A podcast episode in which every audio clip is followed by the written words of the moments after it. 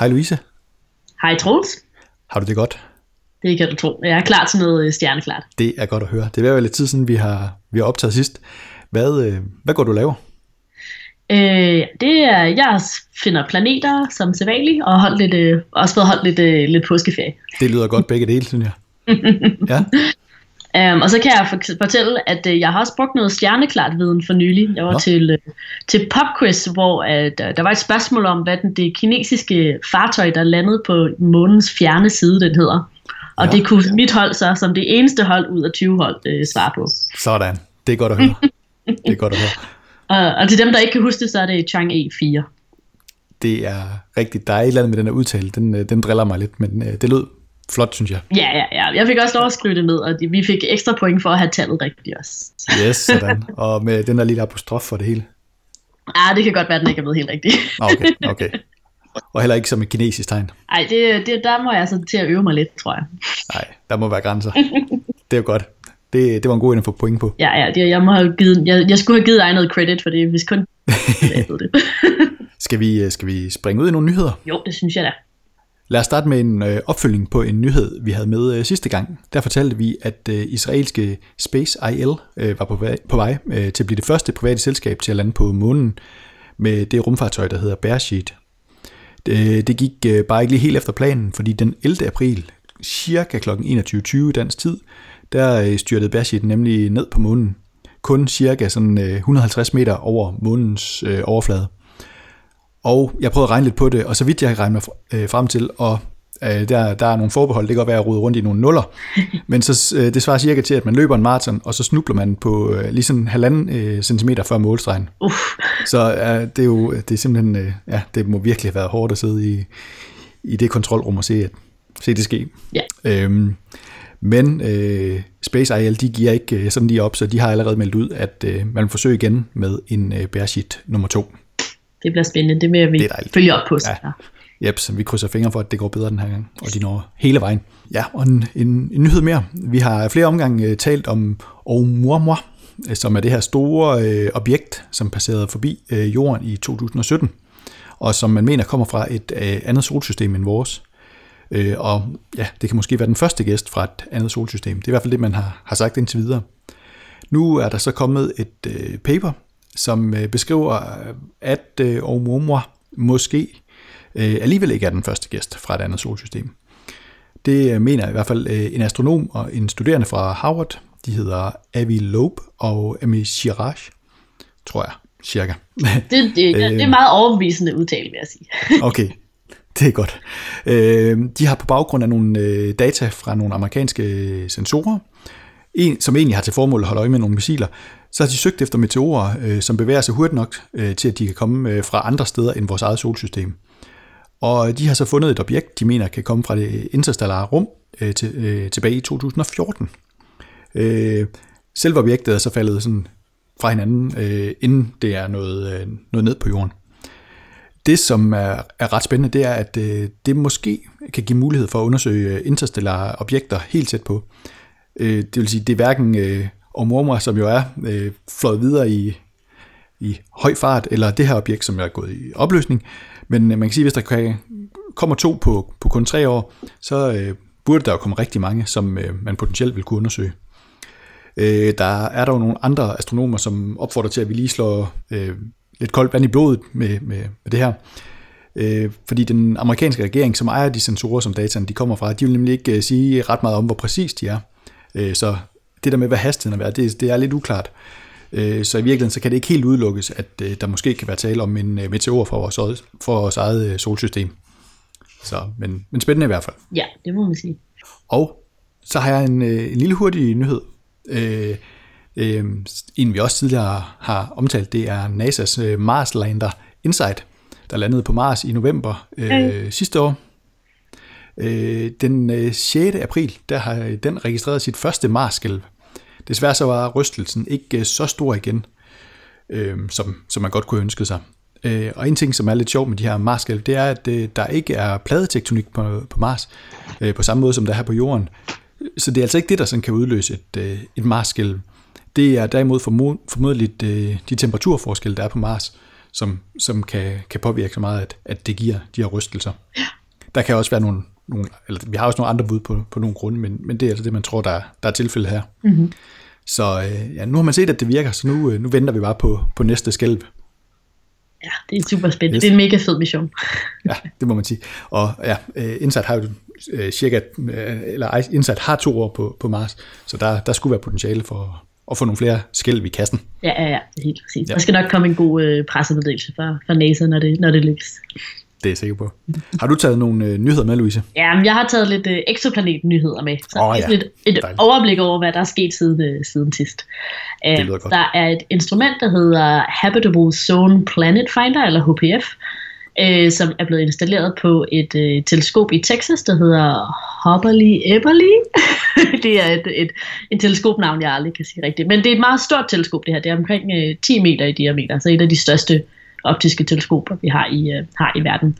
Øh, ja. Og HPF er så et øh, højopløsnings øh, øh, spektrum, spekt, spektrograf, som er det samme type instrumenter, som, som dem jeg arbejder med til daglig. Øh, så det bliver rigtig spændende at se, om de kan finde nogle nye planeter med den.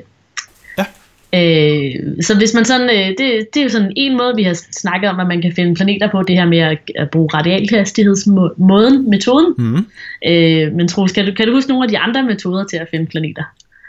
Øh, ja, altså der er jo øh, den, som, øh, um, som jeg tror er min favorit, og måske er det bare fordi den jeg forstår bedst, øh, den hedder transitmetoden. Yes, lige præcis. Og, og det er sådan en metode, vi har snakket meget om. Øh, og det er sådan, at øh, rummissionen TESS, som vi har snakket meget om her de sidste par måneder, den kører stadig hårdt på med at finde eksoplaneter på den sydlige halvkugle, hvor den bruger transitmetoden. Og vi har nu over 500 planetkandidater. Sådan. og det er på de første 8 måneder, øh, 8 måneders øh, øh, observationer. Så det er, det er virkelig spændende. Det er rigtig sjovt i øjeblikket. Det vælter bare ind med planetkandidater i øjeblikket, så det er meget, øh, meget spændende. Hvor, hvor, lang, øh, hvor lang tid er det test er, er sat til? Så den øh, skal bruge et år på den sydlige halvkugle, og så et år på den nordlige halvkugle.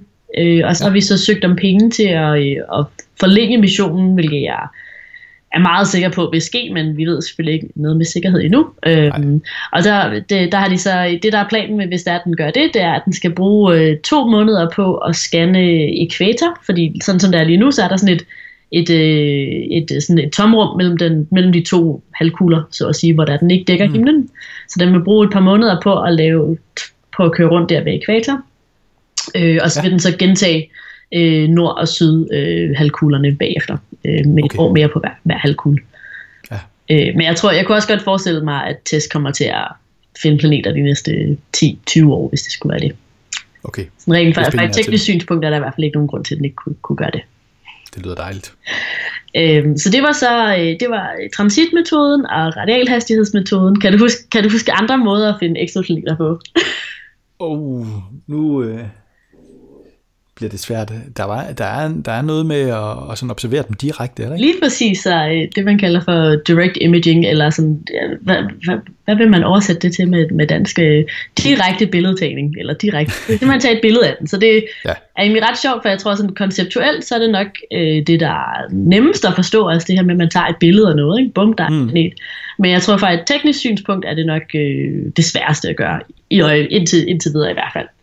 Så der er en lille, jeg har nemlig en lille nyhed med, som så handler om, om direct imaging. Det er et uh, instrument, der hedder Gravity, som er på, uh, på Very Large Telescope, altså på ESO's uh, teleskoper i Chile.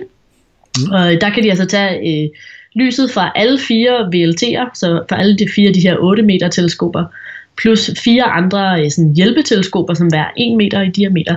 Og så kan man så tage lyset fra alle de teleskoper og kombinere det ved hjælp af interferometri, øh, hvor man sådan på, på sådan smart fix får lavet sådan et virtuelt teleskop, som er på størrelse med afstanden mellem alle teleskoperne. Øh, og med det, der har man så øh, nu fået, fået lavet direct imaging af, af en eksoplanet, som er i et system, der hedder HR 8799. og den her, det her system er ret kendt. Den har, det har fire planeter, som alle sammen er fundet med hjælp af direct imaging. Øh, men det, der er det nye ved Gravity, det er, at det foregår i synlig lys, i stedet for at, øh, at blive brugt i infrarødt lys. Så det er første gang, at vi har kunnet tage et billede af en planet i sådan, sådan bølgelængder, som vores øjne kan, kan observere. Så, så det, man ser på billedet, er reelt sådan, som det vil se ud? Ja, det er stadig en rekonstruktion. Øh, okay. Men ja, man kunne godt, altså de farver, man repræsenterer det i, kunne man så godt oversætte til, til rigtige farver, som, som at, så de farver, man bruger på billedet. Okay. Men det er stadig sådan lidt, øh, det, er, det er sådan relativt teknisk, når man laver interferometri, at man prøver på sådan at, at fase lyset op på en bestemt måde, sådan så at, at man kan øh, sådan få bedre, øh, bedre opløsning, rummelig opløsning, end man ellers ville kunne få med sit teleskop. Men det man gør med, med VL, VLT'erne, det er, at man, så har, man tager lys fra alle øh, fire teleskoper, plus fire hjælpeteleskoper, og så har man simpelthen sådan en robotarm, der, øh, der kører spejle frem og tilbage, sådan så at, at lyset sådan rejser den samme øh, øh, vejlængde, så at sige. Mm. Så det, og så på den måde kan man sådan få dem til at fase op. Så det er sådan en helt sådan fysisk proces, man gør i, i, i okay. på, lige med det her instrument i hvert fald.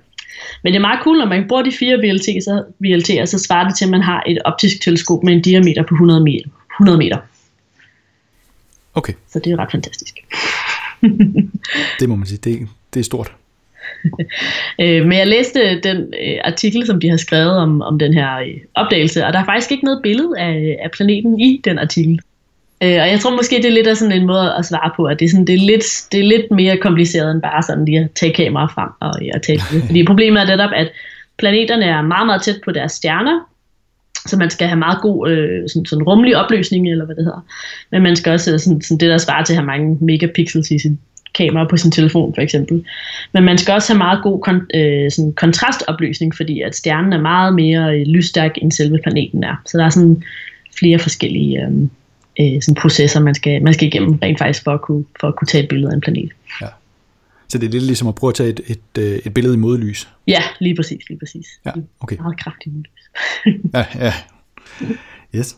Nå, men det er jo nogle gode øh, exo-nyheder, du har taget med. Yes, lige præcis. Så der, der ja. sker en masse. Jeg skal nok tage nogle mere, flere med næste gang. det, det lyder godt.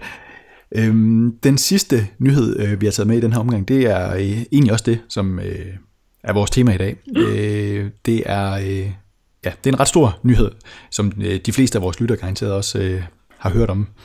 Det, var, det er nemlig, at øh, vi har den øh, 10. april øh, for første gang fik et øh, billede af et sort hul at se. Øh, så vi skal selvfølgelig tale om sorte huller i dag. Øh, først der skal vi tale om, om selve nyheden, og til at hjælpe os med at forklare den, der øh, har jeg talt med Thomas Greve, som er seniorforsker i astrofysik og atmosfærefysik ved DTU Space, og så er han også co-director på Cosmic Dawn Center. Øh, og bagefter, der skal vi tale lidt, lidt mere generelt om, hvad et sort hul er. Hej Thomas. Først og fremmest tak, fordi du har lyst til at være med. Her den 10. april, der fik vi jo en kæmpe stor nyhed præsenteret. Øh, vil du ikke starte med at fortælle om, øh, hvad det var, den nyhed det var? Jo, det var øh, simpelthen øh, et billede af et øh, supermassivt sort hul. Øh, det er første gang, at øh, man har taget et direkte billede af et supermassivt sort hul.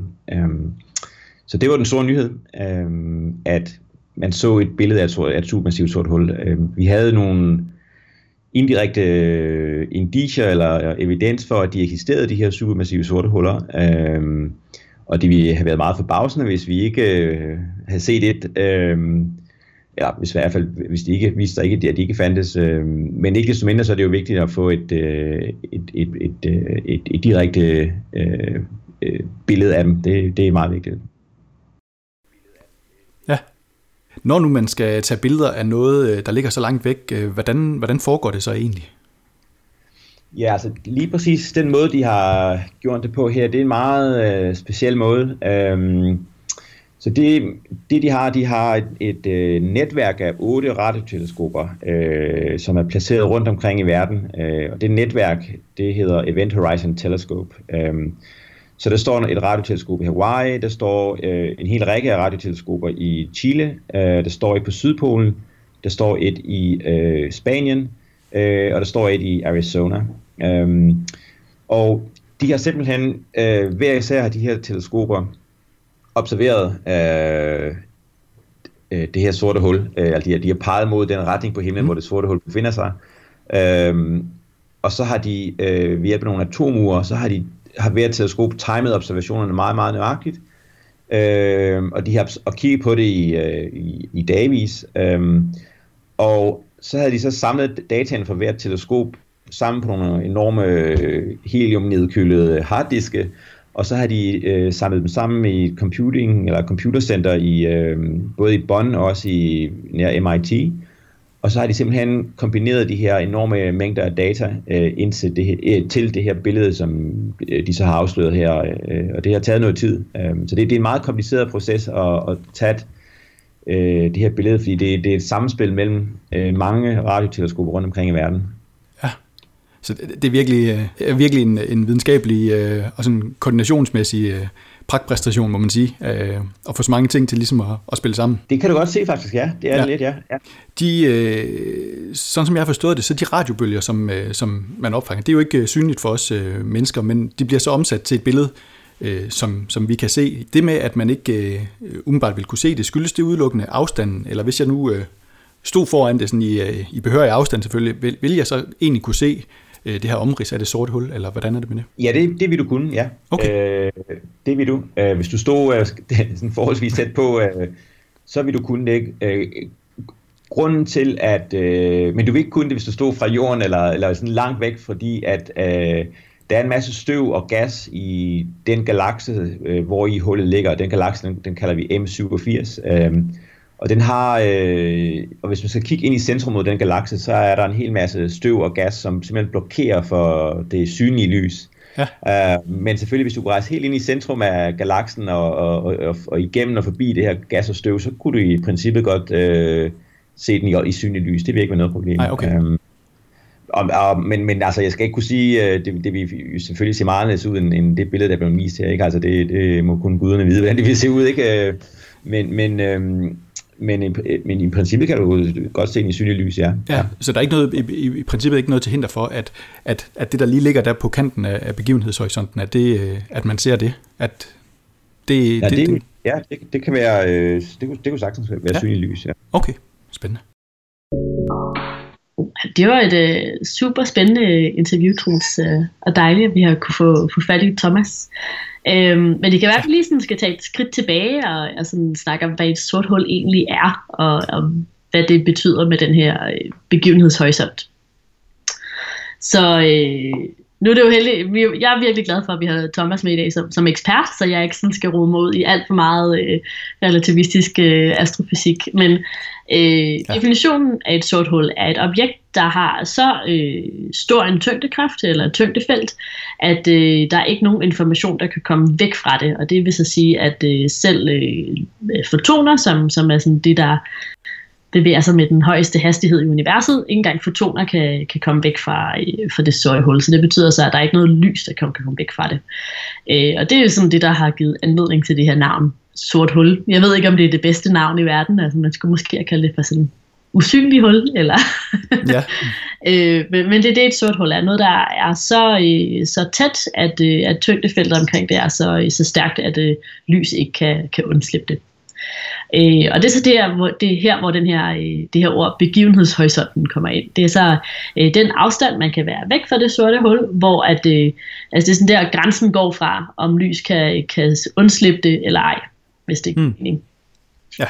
Super. Øh, og det er så det, som, øh, som Event Horizon øh, Telescope har, har taget et billede af. Det er altså den her begivenhedshorisont, så man skal forestille sig, at det, at det sorte hul i sig selv er utrolig lille. Det er det, man kalder for en singularitet, så en punktkilde, så at sige, øh, som matematisk er, er sådan lidt svært. Det er også derfor, vi ikke sådan rigtig for, forstår, hvad der sker inde i et sort hul. Altså hvis når man tager en masse masse og bare presser det sammen til et punkt, hvad, hvad vil det egentlig sige? Øh, men så er der den her begivenhedshorisont udenom den, som egentlig er, er relativt stor, sådan, altså det er sådan en sådan astronomisk størrelse, som vi så også har kunne tage et billede af nu. Og det er så det, begivenhedshorisonten er, og det man ser på det her billede, det er, at der er en masse gas omkring det supermassive, eller supertunge øh, sorte hul, som falder, falder ind i det sorte hul, og ved et eller andet punkt, øh, på en eller anden grænse, er der så, er der så begivenhedshorisonten, hvor efter vi ikke kan se det lys, som gassen udsender mere. Øh, mm. sådan, sådan, sådan, det var sådan, sådan one-on-one, hvad, hvad er et sort hul? ja, det er godt lige på plads. øhm, så i, i vores univers, der taler man gerne om forskellige typer af sorte huller, baseret på, øh, hvor de kommer fra. Og jeg tror, det man sådan øh, sådan folk har måske kender mest til, er, at det vi kalder for sådan et, et, et, et sort hul, som kommer fra en stjernedød, som kommer fra en supernova. Så nogle stjerner, når de bliver, bliver gamle, så, øh, så vil de så kollapse og blive til, blive til et sort hul, som vil have en masse på omkring en stjernemasse, eller en solmasse. Øhm, og så har man så også det, der hedder supertunge sorte huller, som man finder i i øh, hvad er det, midten af galakser, og, og det her det er så også vores egen galakse for eksempel, hvor vi også har et super tungt sort hul, øh, og de kan så have, have masser på sådan, jeg tror det er millioner af, af solmasser, så der er sådan meget stort øh, spring imellem de to. Mm. Og så er der egentlig noget af det, der er rigtig fedt ved, øh, med LIGO og Virgo, altså de her øh, gravitationelle bølgedetektorer, som så har fundet de her mellemmasse sorte huller, som er på sådan noget 50-200 stjernemasser, som man så muligvis man kunne forestille sig, at de så måske er skabt ved du ved, sådan nogle stjerne, sorte huller, sådan ting, der er kommet fra supernova, og så kan de kollapse, og så hen over tid kan man akkumulere masse, og så blive til et mellemmasse stort hul. Og måske er det også sådan, man laver super tunge sorte huller. Men ja. det ved vi faktisk ikke endnu, og man ved ikke rigtig, hvor, hvor de her super tunge sorte huller kommer fra. Og så er der sådan en, den, den sådan, den mærkeligste type sorte hul, hvis jeg, som jeg vil kalde det i hvert fald, er oprindelige sorte huller, eller primordial sorte huller, som er øh, øh, ikke er noget, som vi selv har observeret, men er en øh, sådan teoretisk, øh, øh, hvad kan man sige, øh, konsekvens af Big Bang. Så det, der sker efter Big Bang, det er, at man har en masse fluktuationer, eller sådan variationer af stoftætheden i universet, og så kom, er der inflation, som er det her, hvor det her øh, begivenhed, hvor det er, at vores univers går fra at være meget, meget lille til at være meget, meget stort på en meget mm. kort stykke tid, altså så, så alting bliver, øh, bliver sådan pustet op. Og der kan man så forestille sig, at det, nogle af de her meget øh, øh, tætte områder, for eksempel i vores univers, så kunne blive, blive til sorte huller på den måde. Og de kan både være meget små sorte huller, som så fordamper via Hawking-stråling, eller det kan være ret store øh, sorte huller, som der er så også nogle mener, de kan være dem, der er kilde til de supertunge sorte huller i midten af, af galakser. Så det er ja. sådan lidt de, lad, lad os sige sådan de tre eller fire øh, forskellige typer af sorte huller, vi, vi kender til i vores univers. Ja. Nu, nu nævner du lige uh, Hawking-stråling. Mm-hmm. Ja, ja men det... Undskyld, hvad sagde du? Øh, hvad er det nu lige der? Ja, det er godt Bare lige så helt kort.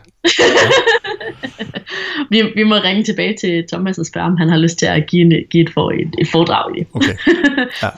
øhm, det der sker med Hawking-stråling, det er, at okay, så man siger, at ingen information kan, øhm, ingen information kan undslippe et sort hul. Ja. Øh, men øh, nu håber jeg, at jeg har, jeg har styr på det her. Men man har begivenhedshorisonten.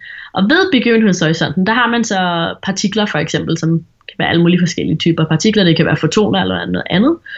Øh, og det, gennem det, der hedder Heisenbergs usikkerhedsrelation, så er det sådan, at der er ikke noget i universet, der sidder stille. Alting i universet sådan er lidt over det hele, eller sådan hopper frem og tilbage, eller sådan, alting er en, en bølgefunktion, som, som har en udbredelse, så at sige. Mm. Så, og der kan man så, der så nogle gange, så kan man så forestille sig, en, ens bølgefunktion, nogle af, noget af den vil være inden for begivenhedshorisonten, og noget af den vil være uden for begivenhedshorisonten.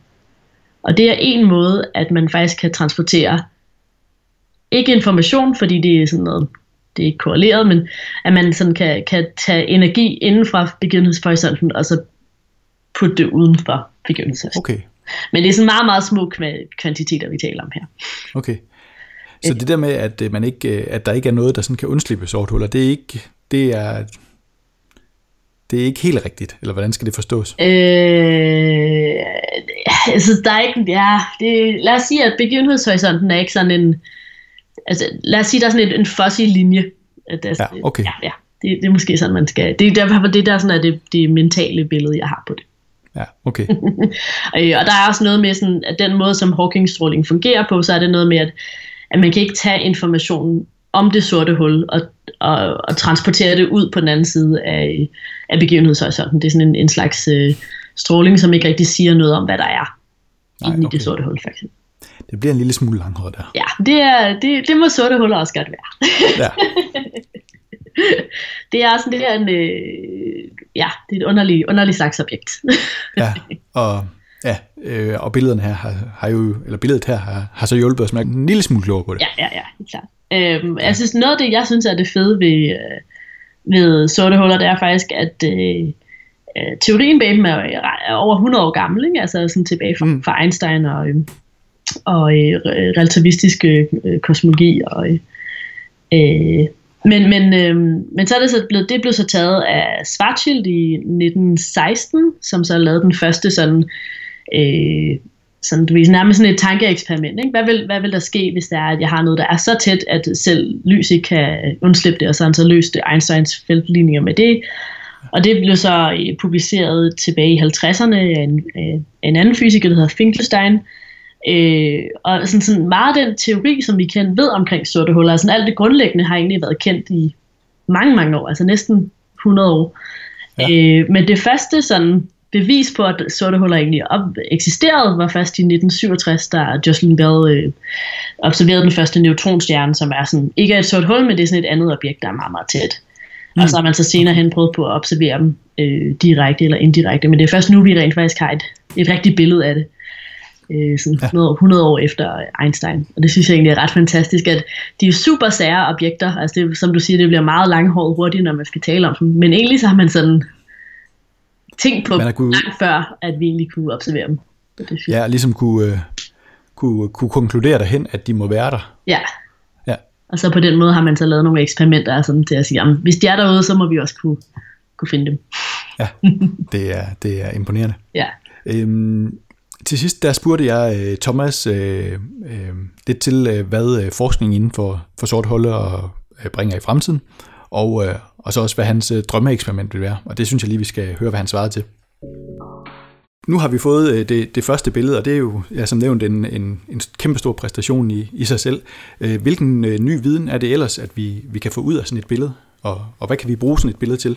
Ja, altså jeg tror, øh, Øh, det er faktisk noget, vi sådan, øh, først sådan vil indse her i de, de, de kommende år, eller par år måske, hvad vi faktisk øh, virkelig øh, konsekvenserne af det er, ja. vil jeg sige. Men altså, vi, vi kan sige noget allerede nu selvfølgelig, ikke? Altså, at, at øh, det er den her øh, ultimative test af Einsteins generelle relativitetsteori, øh, og øh, hans teori den beskrev jo, hvordan øh, masse øh, og rum og tid og, og energi vekselvirker på, på store skala. Ikke? Mm. Øh, og en af øh, konsekvenserne af hans, øh, eller en løsning til hans øh, ligninger, Einsteins ligninger, det er netop et sort hul. Øh, og det var der en, en, en tysk fysiker, der hed Karl Schwarzschild, som løste Einsteins ligninger for et sort hul, øh, mens han, han kæmpede ud på, på, i første verdenskrig mod, mod russerne ude på Østfronten, men, men øhm, uh, Einstein troede selv aldrig på sorte huller faktisk. Det er en meget lille pointe, okay. det er sjovt. Ja. Uh, men, men det er et resultat af hans ligninger.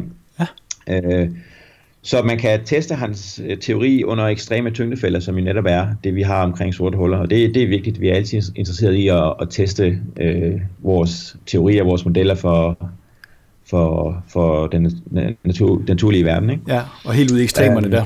Ja, især. Ja. ja. Altså, vi har testet hans teori øh, under svage tyngdefælde her på jorden. Øh, den, der er den blevet testet øh, ganske meget. Øh, men sådan under meget ekstreme tyngdefælder, der er den ikke blevet testet nær så meget. Nej. Um, og det sjove er, at, at øh, altså den her skygge, som man har set, øh, det er en, en, en, en direkte forudsigelse af hans teori, når man beregner, hvordan lys opfører sig omkring et sort hul. Og det man så har set, det er virkelig, øh, det, det er stort. Ja. Um, og den anden ting, man så kan bruge det til også, det er at, at finde ud af, hvordan den her gas, øh, som jo egentlig er det, vi har set, ikke? hvordan den falder ind helt ind ved det sorte hul, og hvordan den bevæger sig, roterer omkring det sorte hul, og hvordan den, øh, de fysiske mekanismer, der gør sig gældende, når, når den her gas den, den lyser op, når den gløder, øh, det er ikke øh, det er ikke sådan helt velforstået, hvordan, hvilke, de, hvordan den kan lyse så, så kraftigt, som den gør. Øh, og, og nogle af de fysiske processer, der gør sig gældende der, de er ikke sådan helt velforstået. Nej. Så det kan fortælle os en masse omkring det også. Okay. Og sådan i et større billede har, den, har det betydning for vores forståelse for galaksers øh, dannelse og udvikling, fordi øh, altså det helt store mysterium her måske også er, hvordan de her supermassive sorte huller faktisk er opstået. Det ved vi ikke helt. Øh, eller det ved vi faktisk overhovedet ikke. Nej. Øh, vi har en idé om, hvordan øh, mindre sorte huller, det vi kalder stellare, stellare sorte huller, øh, opstod. Det er simpelthen af supernova-eksplosioner af stjerner.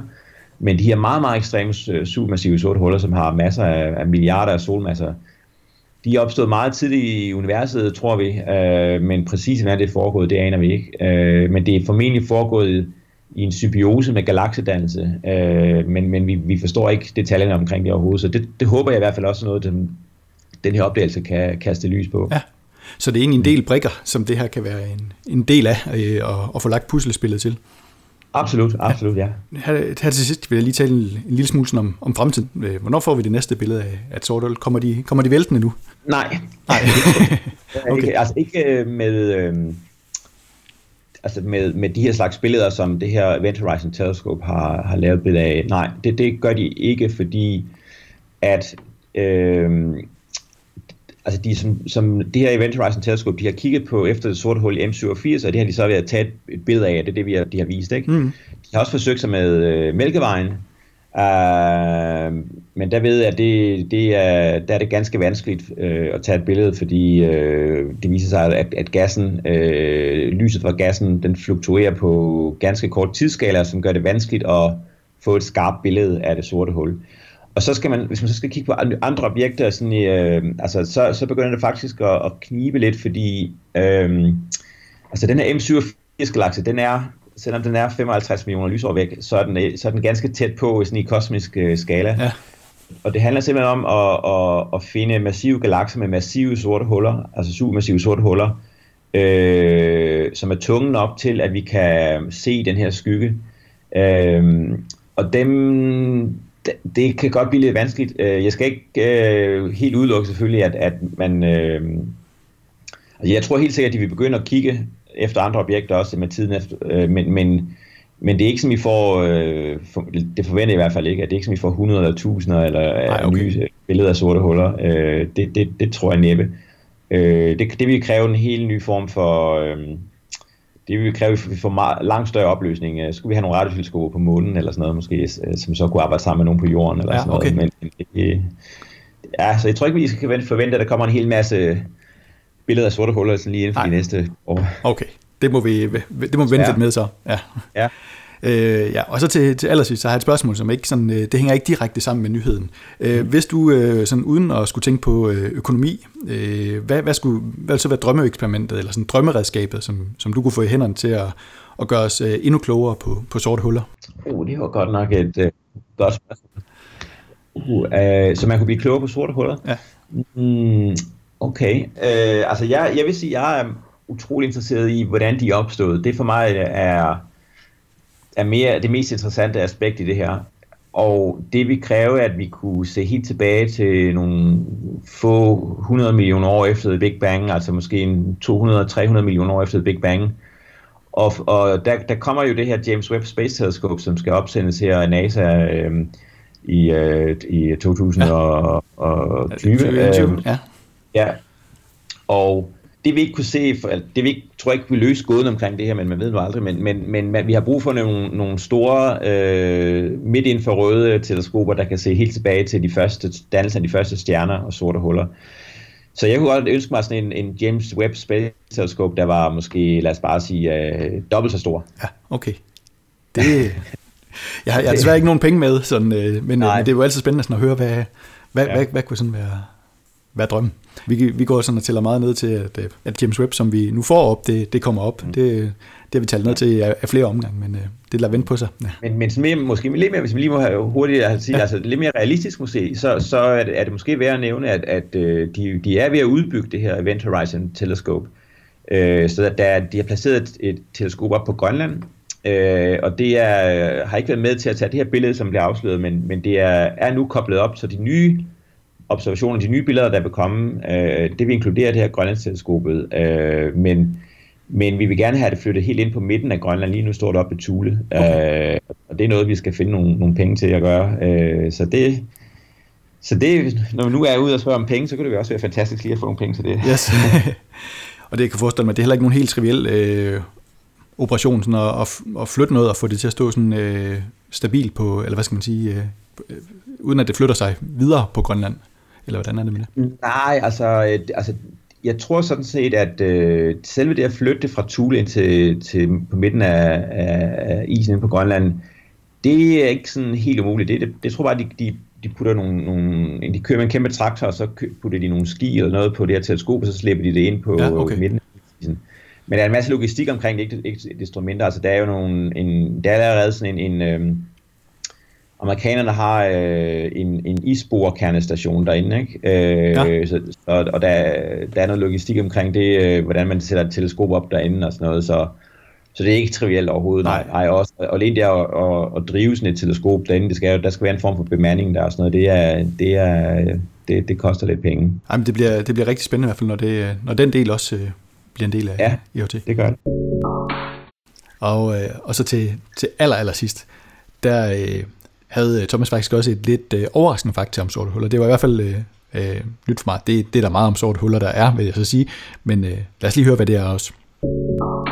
En ting, som, som øh, jeg vil sige, øh, så nu har det jo været ude i, i medierne, øh, i mange medier, ikke? og der, ja. der blev nævnt, øh, og det er jo fordi, jeg, jeg selv kom til at sige det, fordi jeg kom til at tænke på et stellar sort hul. Øh, altså der, der, jeg kom, tror, jeg kom til at sige, at hvis man falder ind i et sort hul, så bliver man trukket ud til spaghetti. Ja. Øh, og det er rigtigt, øh, hvis øh, man falder ind i, i et sort hul på nogle øh, få solmasser, og det vil have en, en, en begivenhedshorisont på nogle kilometer i størrelse, øh, og der vil tids, tidvandskræfterne blive meget stærke, så man bliver trukket til spaghetti. Men med de her supermassive sorte huller, de er så store, øh, at der vil man ikke blive trukket til spaghetti, fordi tyngdefeltet er så uniform på, på skala af et par meter, at, at man vil ikke kunne mærke forskellen mellem tyngdekraften på, på ens fødder og ens hoved.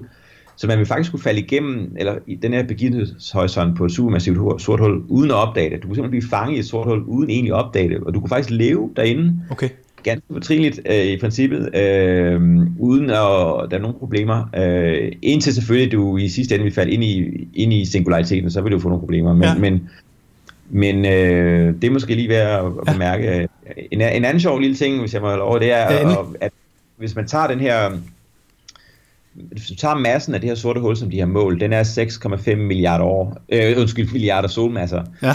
Øh, så det er ganske meget selvfølgelig. Men hvis du øh, spreder den masse ud, øh, altså den masse er selvfølgelig en singularitet, men hvis man nu tog den masse og spredte den ud inden for begivenhedshorisonten, altså inden for en, en volumen, en sfære, der svarede til, der havde en radius, der svarede til begivenhedshorisonten, ikke? Mm-hmm så vil den massetæthed være øh, øh, lettere end, end øh, vand, altså en luft, den vil simpelthen flyve op i atmosfæren. Så du tager en kæmpe ballon øh, på størrelse med, med det her sorte hul, og, og du øh, fordeler masse, dens masse jævnt inden for, for den her øh, øh, begivenhedshorisonts øh, sfære, så vil det være ganske lav massetæthed.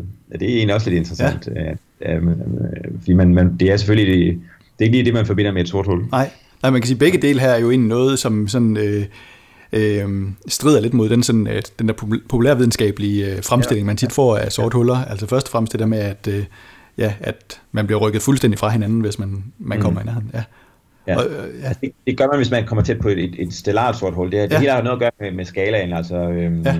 om tidvandskræfterne er stærke hen over din, et, par, et par meter. Ja. Altså, ja. ja. Vidste, vidste du det, Louise? Nej, det vidste jeg ikke. Det synes jeg var mega cool, at han lige fik, øh, fik det med. Det er jeg meget glad for. for Jeps. Det vil jeg rende rundt og fortælle alle folk nu. Ja. Kæmpe stor tak til Thomas Greve fra øh, DTU Space og Cosmic Dawn Center, fordi han havde lyst til at, at være med. Øh, det var virkelig fornemt, at øh, han havde lyst til det. Ja, det var, jeg var glad for, at vi havde en, en rigtig ekspert med på, med på området. ja, helt enig. øhm, men der er jo en ting, som jeg stadig er lidt ekspert på, i, i hvert fald. Og det er, hvordan man går ud og kigger på nattehimlen. Præcis. Um, så det er sådan, at um, M87, som er så den her galakse, som uh, det sorte hul befinder sig i, det er faktisk en, en galakse, man kan gå ud og, og finde på nattehimlen. Man okay. kan ikke se den med, den, med sådan, sit, sit, uh, sin egen øjne, eller sådan sit... Det blotte øje. Det blotte øje, tak. Det hedder ikke et nøgent øje. du har været for længe i, i udlandet, Louise. Åh, det er, det er ja, hvad hedder det, Lars Ulrik Dansk, kalder vi Ja. altså man, kan ikke, man kan ikke se uh, M87 med det blotte øje, men hvis man har en god kikkert, og især også hvis man har et teleskop, så kan man altså godt uh, få øje på det. Men sådan en, en god, uh, uh, enten en håndholdt kikkert, eller sådan en kikkert, man har på, uh, på stativ, så kan man faktisk godt uh, finde galaksen og se den som sådan en lidt bløret blob. Uh, ja. Ja, den er, ikke, den er ikke super nem at finde, men det er sådan, at man skal finde øh, Karlsvognen, den håber jeg, at de fleste af os kender. Mm. Ja, så er det sådan, i øjeblikket lige under Karlsvognen kan man se løven, og øh, løven er sådan et af mit yndlings... Øh, jeg, jeg er faktisk ikke særlig god til at finde stjernebilleder på himlen, men løven, den, den er jeg så god til at finde. Øh, og løven den ser sådan ud, som om den ligger ned sådan med et par forben fremme, altså øh, sådan rumpen bagud. Og der skal man altså følge forbenene og rumpen, øh, sådan, sådan baglæns. Og der, der kan man så finde en, øh, en, en, en håb af galakser, øh, som ligger sådan midt imellem løven og jomfruen cirka.